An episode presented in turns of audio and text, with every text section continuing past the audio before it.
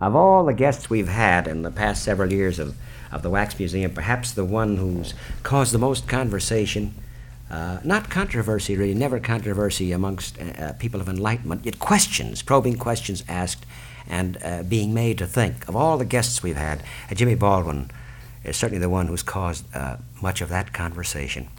And incidentally, the, the issue of perspective with the uh, James Baldwin interview is now, I imagine, something of a collector's item. And James Baldwin is our guest once again. It's a few days after the abbreviated heavyweight championship fight, which he came to Chicago to cover for a national magazine. James Baldwin, so much has happened to you since the couple of years ago of the interview. You've been to different lands and you've been involved in different enterprises. What has happened to you? Where do we begin? With you, your thoughts? Have there been changes in your way of thinking since we've talked? It's a very good question. Um, yes, I think so. It would be hard to say what kind of changes. Um, on the other hand, maybe there have not been changes at all. Maybe, you know, I just discovered. Um, maybe you simply go on, you discover more about the road you're on, you know, and that um, you discover more about the things you believe. Because life forces you to act on what you believe. So I don't know. I don't know if I can say that there's been a great change in my thinking, but there's been a great change somewhere in me, which I can't put my finger on. Well, let's perhaps be more specific then. The change in you as a writer, a writer. uh, You've written a book since then. A book. You spoke of the book Another Country, Yeah. at a time when you were writing in Switzerland, and the book has come out since and has received reviews that are pro and con. Very pro and very con. But you know, um, very bewildering reception. I don't know what I expected. Um, I like the book myself, of course. One has to say that, but I mean, I do. Um, it seems to frighten some people. Why is would be very hard to say, since in some way, after all, it had to frighten me first, and now I can't remember precisely where my areas of distress were. You know, when I was working it out, because it's something you blot out of your memory. I think. People think, seem to think of it as a very harsh and bitter book, and in some ways it is. But um, in my own mind, anyway, it's a very affirmative book, and if I may be corny about it, you know, it's meant to be bitter when it's bitter, the way medicine is bitter. Uh, I'm trying to excavate, if I can use that word, something about what is really happening in America, according to me, and from my very limited point of view, my limited vision, which is hardly ever expressed. And it's really a book about the nature of the American loneliness and the and how dangerous that is, how hard it is here for people to establish any real communion with each other, and the chances they have to take in order to do it. At this point, you make the, the loneliness and the danger of loneliness and the difficulty of communication in America here. You think there's less of that in the countries you visited? I think so. Yes, it's. Um, by which I don't mean. It's always very difficult when you talk about America. You know, people always say, "Well, is it any better anywhere else?" Which is irrelevant. But yes, I do think so. I think that um, even in France, which is certainly you know a very troubling and troubled and corrupt, um, many ways corrupt country, there is um, a certain level of personal. Um, how can I put it? An assumption on the part of the person of a certain largeness and a certain freedom, which is very hard to come by here. In Africa, which I just left, um, which lacks, God knows, a great many things, you know, it has one thing which we don't have, which is a kind of a kind of joy among the people, which sounds very. That always sounds corny. The word joy is always terribly suspect. Well, tell me more about that, about this joy among the people and some of the countries that you visited. Well, it began for I went there with my one of my sisters, and the way it began is turned out to be typical of the way it was going to continue. We were standing in line at Da- at Dakar, the customs uh, shed, waiting to be allowed in. Because I'd arrived, in, we'd arrived in Dakar without any visas, which was my fault. Well, when we, while we were standing on line, a little girl of about three or maybe four, but certainly not more than that, who was standing some distance from us, holding her mother's hand, looked over at my sister and smiled, and my sister smiled at her. And then the little girl left her mother and came running over to Gloria and made, and made Gloria pick her up. And all the children we met in West Africa were like, were like that. And I never saw, or I saw very rarely, you know, a crying child. And I never saw anybody beat a child. And now this sounds, you know, I suppose it's very um, dangerous thing to do to draw any conclusions of any kind from such a from from this. And yet it seemed to me it was very, very important. Someone said to me it's impossible to be an orphan in Africa because all the children belong to all the um, you know to all the grown-ups. And as far as I could see, and everywhere I was, this was entirely true. And you could tell it by the way children treated you. By the way, children treated you Well, the way they came to you. with a Yeah. certain kind of uh, Oh, an- openness. you mean. entire openness. No, Mhm. no, no self-consciousness. No. Uh, you there you were, and there they were, and obviously, you know, you um, you were grown up. Well, since you're talking about some of the West African countries and the sense of joy, which perhaps could be equated with sense of freedom too, I yes, suppose. a certain freedom. kind of freedom. Yes. Uh, perhaps uh, some of the countries, the, the what is going on in the fields of, say, theatre, writing, uh, creativity. Yeah. Do you find a great deal of It's harder to that's harder Yeah. to assess for me because um, how can I put it in a, in a way there's a great barrier of language. Now I don't mean that quite the way it might sound. Um, for, for example, there are some poets working in French, African West African poets working in the French language, who are very you know who have who are very important. And of course, one thinks immediately of Senghor, or you think of Aimé Césaire. I, but when I say the barrier of language, I'm referring to the fact that there are so many languages in Africa, you know, and that um, in time, I think at about this time, really, you know, poets are about to be produced out of these various dialects, you know, who will then have to work in French or in English, you know. Ah, this becomes a You see- problem then that is unique, is it not, to Africa? think- Let us say Nigeria would then have such a variety of dialects and languages Yeah. that it's hard to pinpoint who the creative spirits That's, that's, are that's right. centrally. That- that's right, because there may be a very great poet living in this village, writing in a language which is which has no currency except in the village, or you know. but I imagine then except in the tribe. what will come out of this eventually, I think something very rich, you know, and very. uh, variegated too, yes, it? that's right, and it will change French and English. Well, You know, thank it- heaven. Is, it will change. You, you, you mean, do do you feel there'll be a synthesis of, in, in language or? Well, the problem they have in education, for example, is how to. Um, let us say, if you're a school teacher in West Africa, and you're you're teaching in English or in French, it scarcely matters. The problem is how to. Um, how to translate the images of the language which the, which the people speak, you know, the, the tribal language which they speak. They have a way of saying, for example, let's say wall or water, and a context for it, wall or water, which is not English or French. Now, in order to, to get, in order to teach these people how to speak English or French, one has first got to make the word water connect with their word for water, you know, their word for wall and, where this has not been done, it has not been done really. You you observe a great many Africans in English, especially, using the language in a very um, in a very stilted Victorian way. It has obviously not become really their possession yet. So You something see? becomes rather formal when someone is new to That's a right, language. The right, formality that's right. takes precedence over the Yeah. complete ease. Exactly. But problem- eventually- yeah, the problem is to, for the experiences of these villages to work its way into into the English language, and in that sense, it would have it would have to vary, you know, and uh, and change English language in very much the same way, but more violently probably than that the that the American Negro, the presence of the Negro in this country has had has had a tremendous effect on the way all Americans speak. On this point, for example, the, the use of certain American slang or the so-called hip talk That's or the, have become part, in the past, that can have become part of the American lexicon. That's right. That's right. A lot of and a great deal of, of you know the American uh, lexicon comes out of the spirituals, for example. You know, in the frame of reference, even. You know. And so in Africa, with so many of the languages and so many of the dialects, the language that eventually will come forth w- should be fantastic. Should be a fantastic rich. language, yes, because there's there's so much unexpressed, you know, which is which has got to become, it's got to arrive at a level of expression. Of the countries this you visited, uh, Nigeria, I didn't get to Nigeria. No. I went from Senegal to Guinea to Sierra Leone to Liberia to the Ivory Coast to Ghana. is there one of the countries that you visited you found the most, uh, well, what's the word, uh, electricity perhaps, uh, in, in the creative sense of it. Well, all of them are electrical in different ways. It's um, all of them are electrical in different ways, and they all have different different attitudes towards their relationship to Europe, which changes, you know, the climate in the country.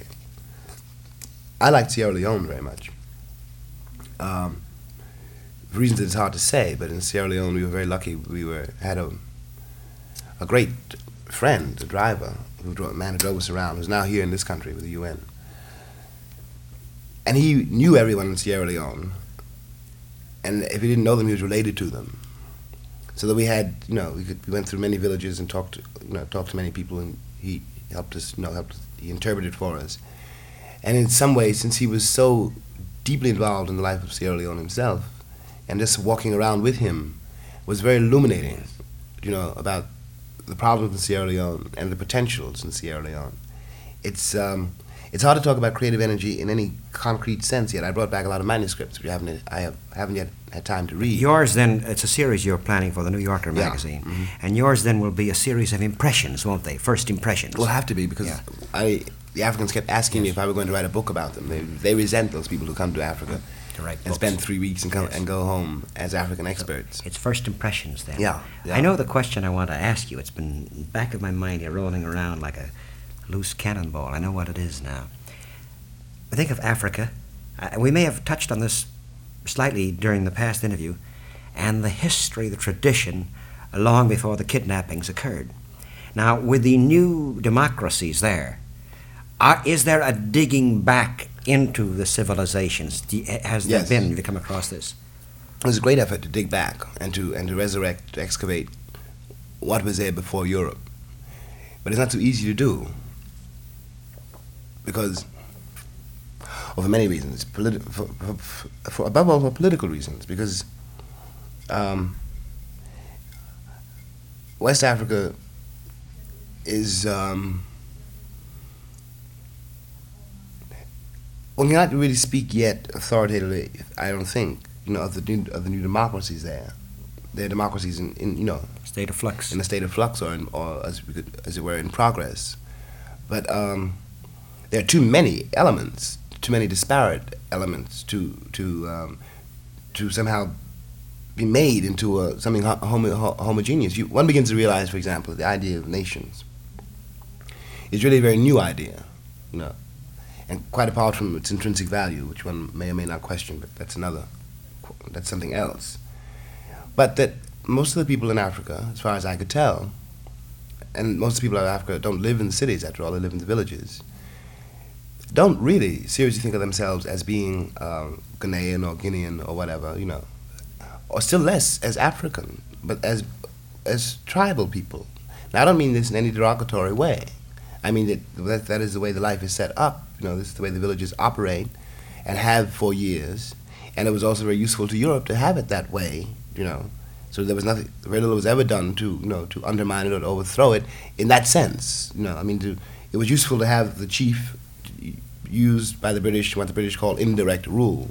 Now, this had disastrous effects in other ways, but in a way it tended to confirm, you know, the, the hermetic, hermetic quality of, of, I think, of African life, if you see what I mean. Yeah, I follow Now- this. I follow this. Yes. Now, if the problem in all these nations really is somehow, you know, to inculcate in the populations a sense of a new identity, really, because that is precisely what they, you know, what they are on the threshold of. But it's not so easy, you know, it's not so easy to achieve this.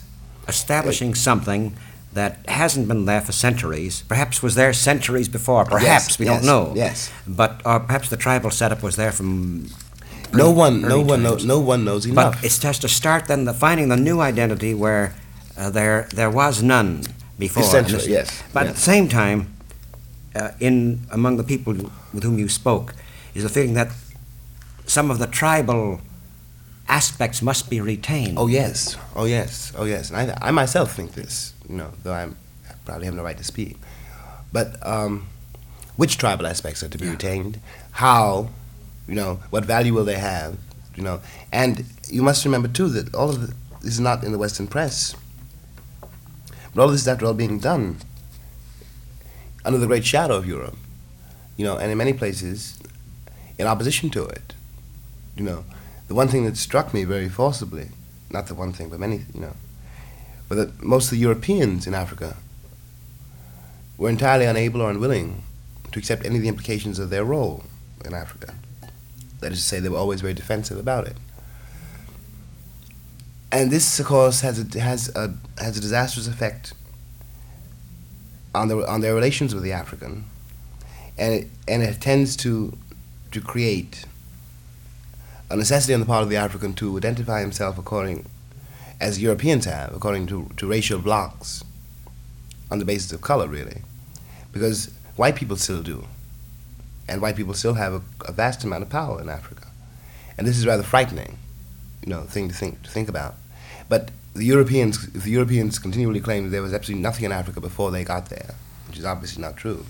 And the Africans, you know, it's a great, great temptation to make, uh, you know, make it, to make an extravagant counterclaim no.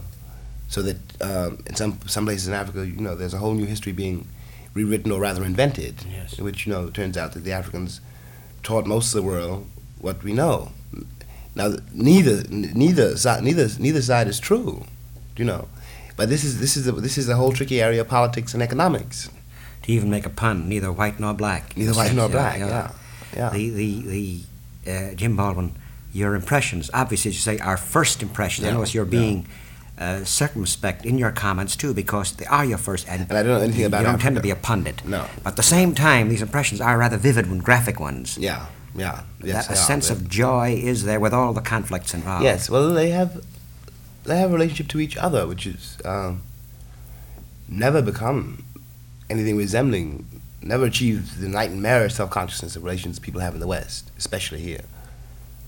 You've come back. Uh, uh, see, no, we're now uh, talking on two separate subjects. Earlier, you talked about loneliness, that was in your novel, and now about Africa, and they're both connected. The subject of loneliness again, Yeah, you see, yeah. that you did not find there.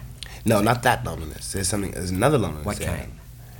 Well, the loneliness, for example, of some people I used to know in Paris years ago, who were living in Paris because they left Senegal or Guinea, and who went back to Senegal or Guinea when when these countries became free. Well, they've been away a long time. They've been in Europe for five or ten years, and some of them, I know a dancer who was, you know, a star in Paris. And it's very difficult when they go back and and this neither is this meant to be in any sense derogatory. What I do mean is that if you lived in Paris for ten years, a certain way, and have, uh, lived in a European frame of reference, you know, and have gotten used to such such simple manners as if, as the fact that when you pick up a telephone and dial it that it works. Well, it is a great wrench to go back to Guinea when nothing works, you know, really. And this, you know, I mean, nothing works because there's no capital, and, and there is not a, a cadre yet of um, of Guineans who can who can who Trained can, who can- there are no technicians, and in a country which is which is yours, but from which you are and always will be in a way divorced, because of you know because of your experience. You, and this obtains in every level, from the most private, that is the difficulty of, of a Guinean male going back to to um, a country where women are still not educated. If he's been used, you know, if he's been dealing for all these years with Western women or with Westernized African women, you know, and his ways, his manners, which make him rather strange in all the villages. It's not a hopeless estrangement, but it does create a certain kind of loneliness, a certain kind of. Um, I admire these people, I must say, very much. But It- um, it is a problem for them.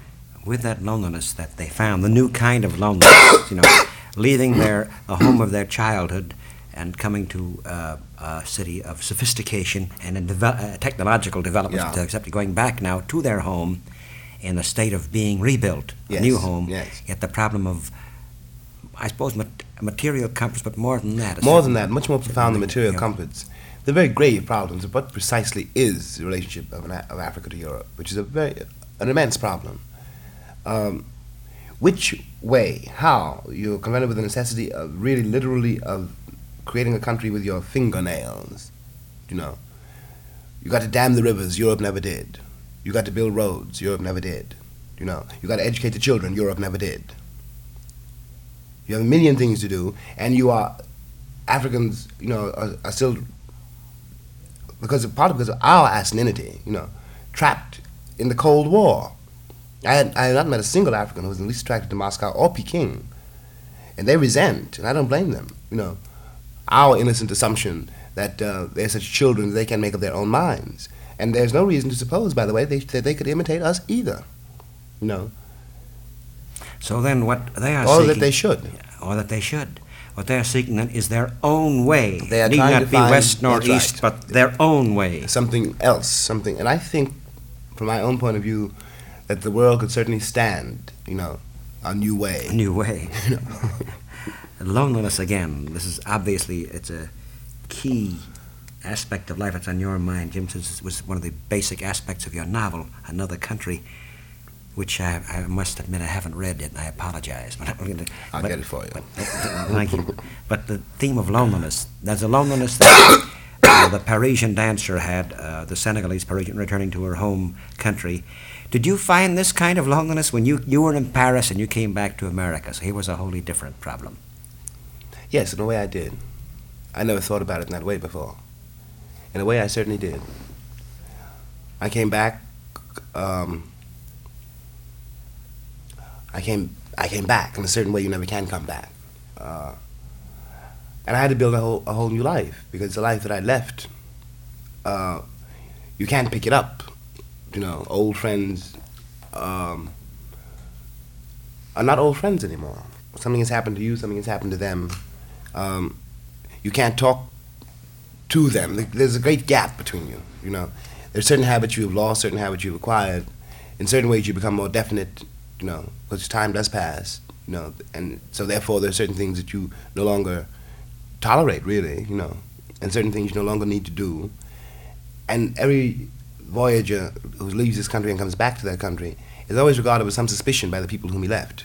You know, when he when he when he returns, and you can't endlessly go about you know apologizing for having left either. So you have no choice but to pick up from where you are and try to establish a life in the terms of the country in which you are living now, uh, which I found very difficult to do. Really, to tell the truth, I it's astonishing. I didn't. I never thought of that. You know, my solution in a way was to work, which I suppose um, says all that can be said. You know about what happened when I came when I came back. I'm still very lonely here in a way. You know. Uh, What is the. Go ahead, I'm sorry. What way? Well, I don't know. There's certain things that I've learned to take for granted, certain assumptions I make, which um, I, I really do assume. You know, there's just, that there's really no difference between whites and blacks. It's not something. It's not an attitude of mine. You know, it's. Uh, I don't operate on the basis on that basis. You know, I really don't. Most people here do, and and they do on the mo- in the most unexpected context, on the most unexpected levels. You know, so you're always finding yourself in the position of either shocking them by some inadvertent remark, or being shocked by them, being shocked in fact by their naivete, by their by their profound immaturity, by their one could almost say their cowardice. You know. I consider this may sound this is a very rash thing to say, but I consider that I'm 38 years old, and if I haven't found out you know some of the facts of life now, I never will. You know, and I think I know some of the facts of life. You know, I've had to swallow them, and then there are moments in this country when you feel as though you're trapped in a kindergarten. You know, trying to spell out to very well-meaning children uh, how to spell cat, what apple, what apple is, and they're very earnest about it. It's this. It's this.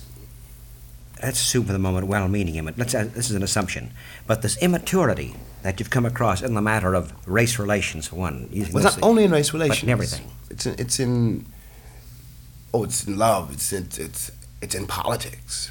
God knows, you know.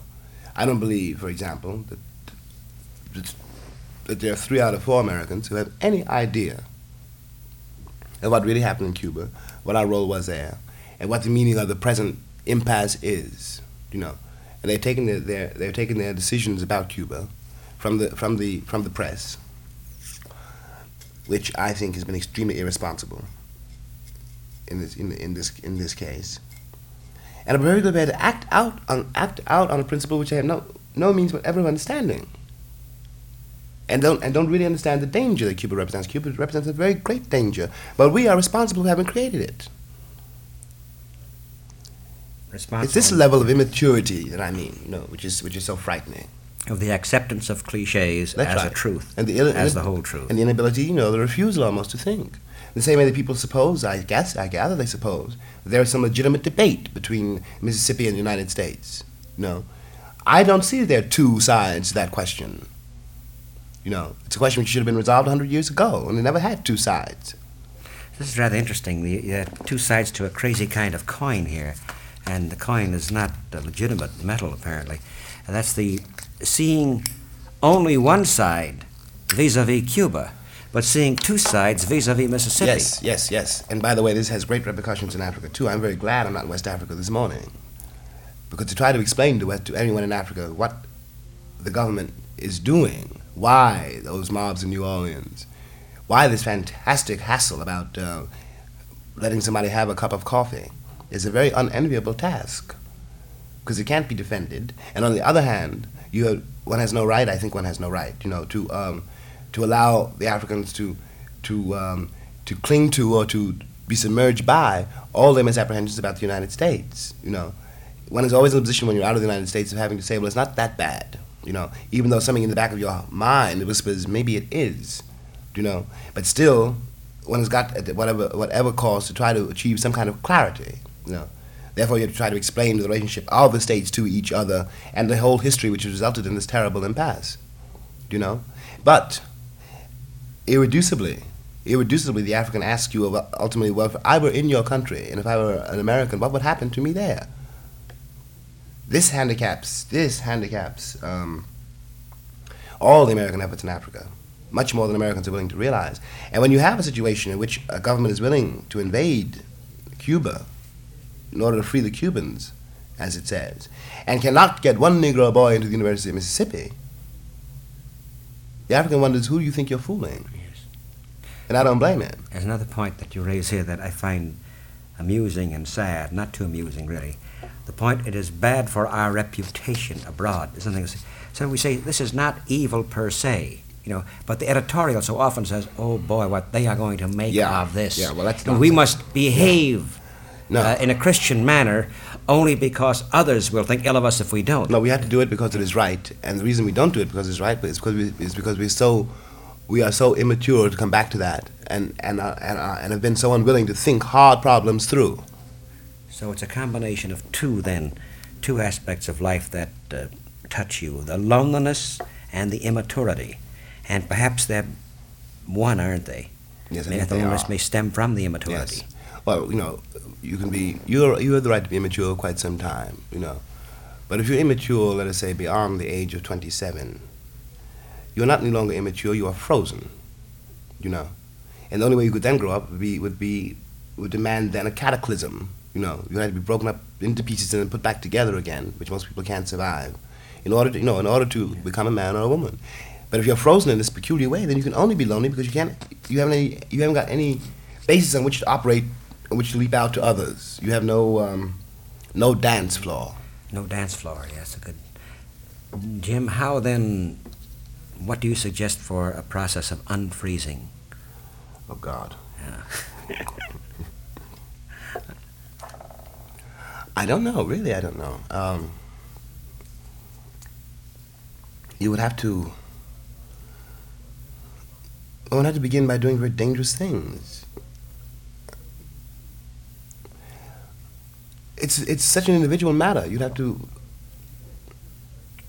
you have to ask yourself very very hard questions about the way you want to raise your child.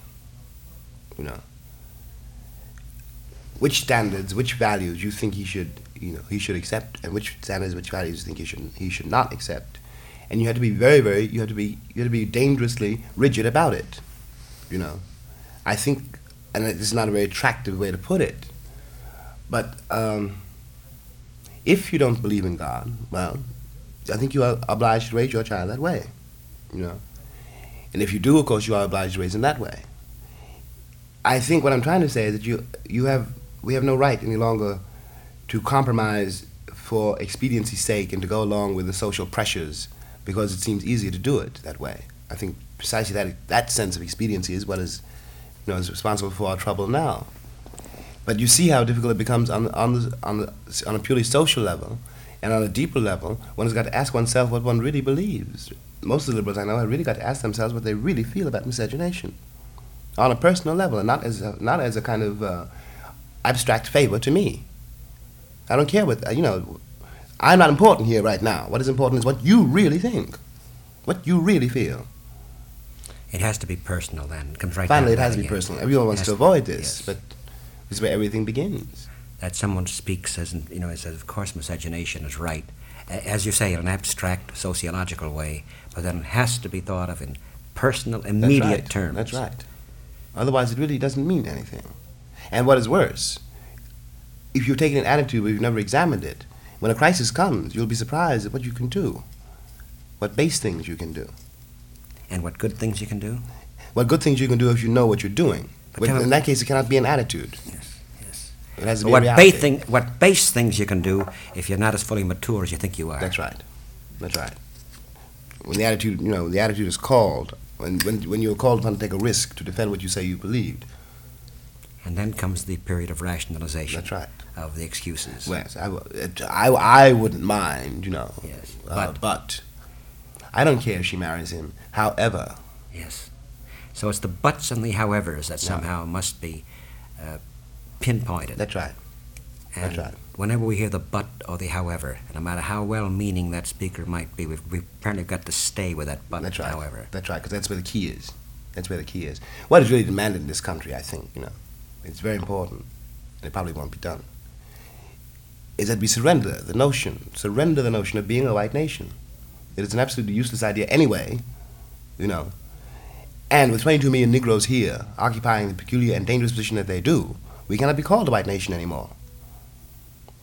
And if we could make this revision in our optique, This then is wrong. The, the acceptance of the phrase or the idea or the image, a word I hate, image, or the vision of white nation is just as wrong as, say, uh, I, don't know if the, I don't know if this is the black Muslims idea, not say a black nation.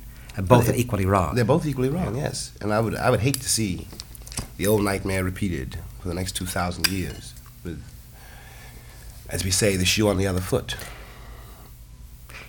the shoe on the other foot, and there are far, far more people of color in the world than Caucasians. hmm And this is too something, I suppose, that we, as white people, not from the standpoint of just protection, but from the standpoint of moralities, we should think of, standpoint of reality. Yes, There are far more, far more people of color in the world than, than Caucasians. This is the way it is.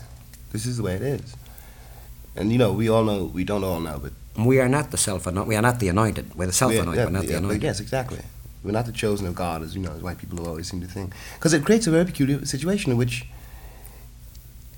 white people seem to think that the closer a Negro gets to be like them, the better he is. Well, I don't, I don't accept that proposition at all. You know, I mean, I don't mean to suggest that the better, you, more you become like me, the better off you are either. But uh, I don't see any reason why we can't live, you know, in peace, as it were, you know, and enjoy the things which are, which are different With our own us. uniqueness. That's right. That's right. I'm thinking of, of you and on a panel show a couple of years ago, and he was a good man, and he said to you somewhere in the discussion, it was rather heated, you held your own very well, but he said to you, I accept you, and you said to him, I don't mean to be rude, sir, but who are you to accept me? Well, yeah, this is this is exa- that's what I mean. And most white- most white people most white people make the assumption quite innocently. Do you know, Who am But- I to accept you? Yes, really. Think about it. I, I'm, I'm trying to find where the holy oil came from, and I can't find it out. Jimmy, the, I know that uh, y- your comments on all these matters are, are perceptive and, and deep, and uh, they affect the listeners. Uh, and we interested, everyone is, in what you as a creative artist do. You finished the book. You, I understand you're working on a play. I'm working on a play. Yeah, um, I'm going to take that plunge, which I should have done maybe a couple of years ago. I guess I'm doing see if I can. It's I have two plays actually. Um, one play is nearly finished, and it'll probably be done off Broadway this fall, as soon as I get the second act into some kind of shape.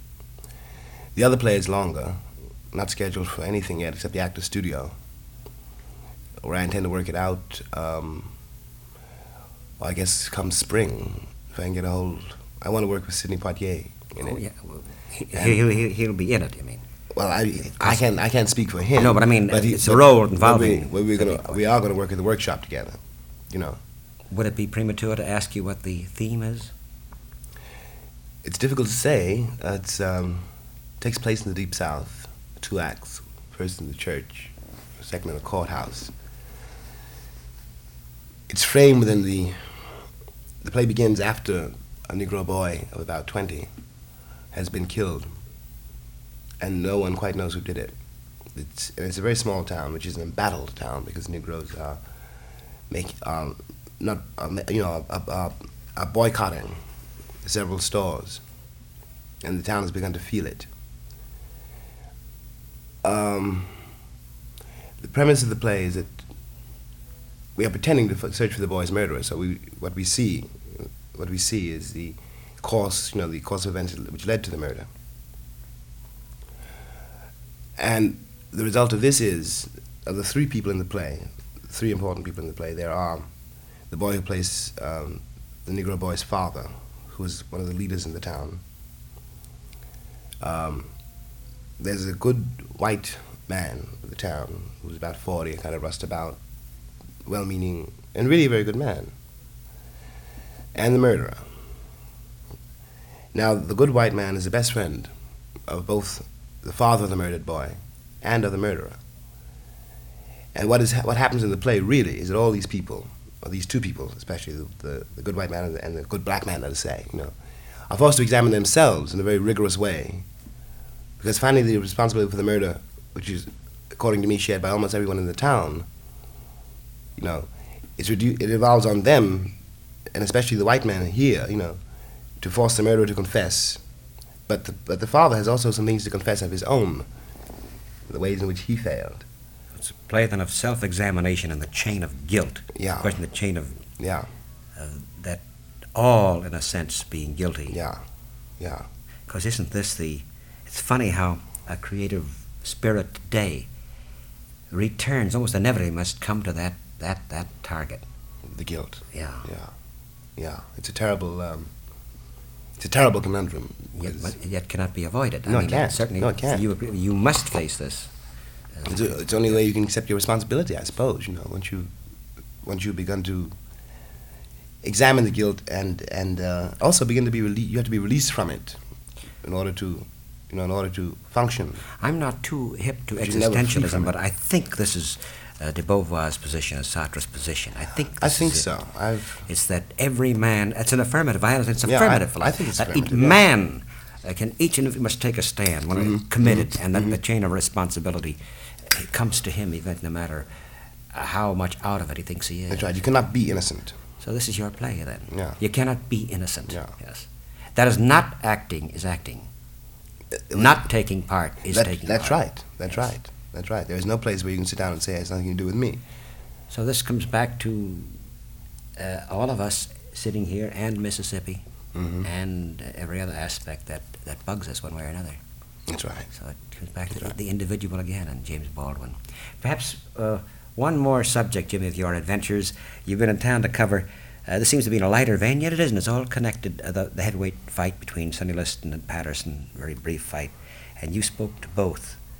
Uh, is there anything in speaking to Floyd Patterson, to Sonny Liston, uh, both American Negroes, uh, both expert, well, something a question in one case, but expert craftsmen, both being champions, you know. Uh, did you have a, a, a feeling as an observer of the two men, the phenomenon itself, the fight? I had a very strong feeling about about both of them. I talked more to Floyd Patterson than I did to Liston. I must say I like Floyd Patterson very much and I admire him very much. Um, how can I put it? Um, he has something fantastically gentle and very, um, again, very lonely and very tough in him, you know. In a way, the only way I, I was, he's a gentleman. He, or he's a, he, you know, he's a, he's a real man. He, there's something in Congress, there was something for me in Congress, the spectacle of him occupying, you know, in that world, though that may have something to do with my lack of knowledge of the boxing world. Um, I don't know how to. I can't. I can't really say what I felt about Floyd Patterson, except that I suppose what I felt mainly was his immense, you know, and heroic struggle, you know, with his circumstances and with himself, you know, to support the position which you know the position of the champ, heavyweight champion of the world, which is in some ways a very baffling position. And I must say something which perhaps rather reckless. Um, when I watched him with the press, and he handled himself, you know, very beautifully, one was yet aware of a great gap between their, their sense of reality in general. There were exceptions to this, but in general, their sense of reality and his sense of reality. And that he was terribly aware of this gap too, that there were things, elements of him as a man and as a boxer, which they were not prepared in any way whatever to, to deal with. And it's certainly one of the reasons, you know, that um, the press has uh, often been so um, ambiguous about Floyd. He's he's uh, he's very proud in a very in a, in a quite intransigent way, and he is simply so far from looking or sounding like um, what we think of anyway as a boxer, fighter. you know, that I think he baffles, you know, and um, and even intimidates, you know, a great a great many people, and I think he knows this, and I think it increases his his his his, his loneliness. As for Liston, I liked him very much. He um, didn't impress me as being as, as tightly organized, you know, as as Floyd, but very direct and very uh, and very intelligent. Quite a part, you know. The press is entirely wrong about that, and with a great dignity, you know. From the from the pre- from the point of view of the press, I suppose is um, if you were quite right when you uh, you compared him earlier to a blues singer, Big Bill. Big Bill, yeah, Very much so. If he were a singer, Yeah. the things he says and the way he comes on, you know, would be taken as charming. But and, and let us face it, you know, Liston's criminal record is um, is appalling, I suppose. But I but I must confess, I am not really particularly appalled by it. Um, everything depends what he does, what he now does with it. But there, I know I know too many people who come out of just those situations who are very admirable people, you know, to uh, to be able to put him down for that. But because he is um, not singing, but boxing, and because he has to face the press in a way that a singer doesn't have have to do, and because the press has been so uni- uniformly hostile to him, he, uh, you know, it seems to me that he re- he reacted by being. Uh, he, I didn't feel that he was being outrageous. I felt that he was simply giving as good as he got and holding his own, you know, and, the, and that the press took that as being outrageous. And anyone who really talked to him, you know, got a very different impression of him than you, than you get from the newspapers. So here then were two uh, wholly different figures, each one equally impressive in his own way. Mhm. I suppose the big question is what will happen uh, in the development and the discoveries of Floyd Patterson. He made a discovery after he lost his first fight to Mhm. Johansson, that dark period of his life, and now perhaps the I have a great deal. Of, I have a great deal Yes. of confidence in Floyd. He's on a very lonely journey, one of the loneliest journeys I've ever, I've ever seen. You know, one of the most beautiful too. I think. I think he has a very long way. I think he will go a very long way. This has nothing to do with fighting now. We're talking about no, Patterson the no. man. What he does actually, you know, um, in that on that level is by comparison irrelevant. There's something in him which he's got to deal with, and, and which will take him somewhere, which will be very valuable, I think, for all of us. This is, I know, premature to even mention, but this it seems to me that Floyd Patterson is the protagonist of some novel or play, certainly. Yes, I I've had that think suspicion too. I thought, I'm sure you did. you do. Anything you want else you want to talk about, James Baldwin? You, anything that you feel like talking about now? No, we've we sort of haven't? just bounced around, you know. Um, there are too many things, you know. the changes. The beginning, we were saying we spoke about since the time you appeared in this a couple of years ago. Been different places. Things have happened. You know, you said changes in you, and I know it's difficult to say for you to yourself to say what the changes were in you in outlook. Well, Marianne Moore put it once very well, I think. In fact, she wrote, she wrote a few lines which, which in some way, you know, I remembered when I was in trouble. The thing she has, which says, um, the weak overcomes its menace. Strong overcomes itself. What is there like fortitude? What sap went through that little thread to make the cherry red? And she also said, she said that she was a life prisoner, but reconciled. You know, I'm in some ways more reconciled, I think, than I was two years ago. a little more reconciled than you were.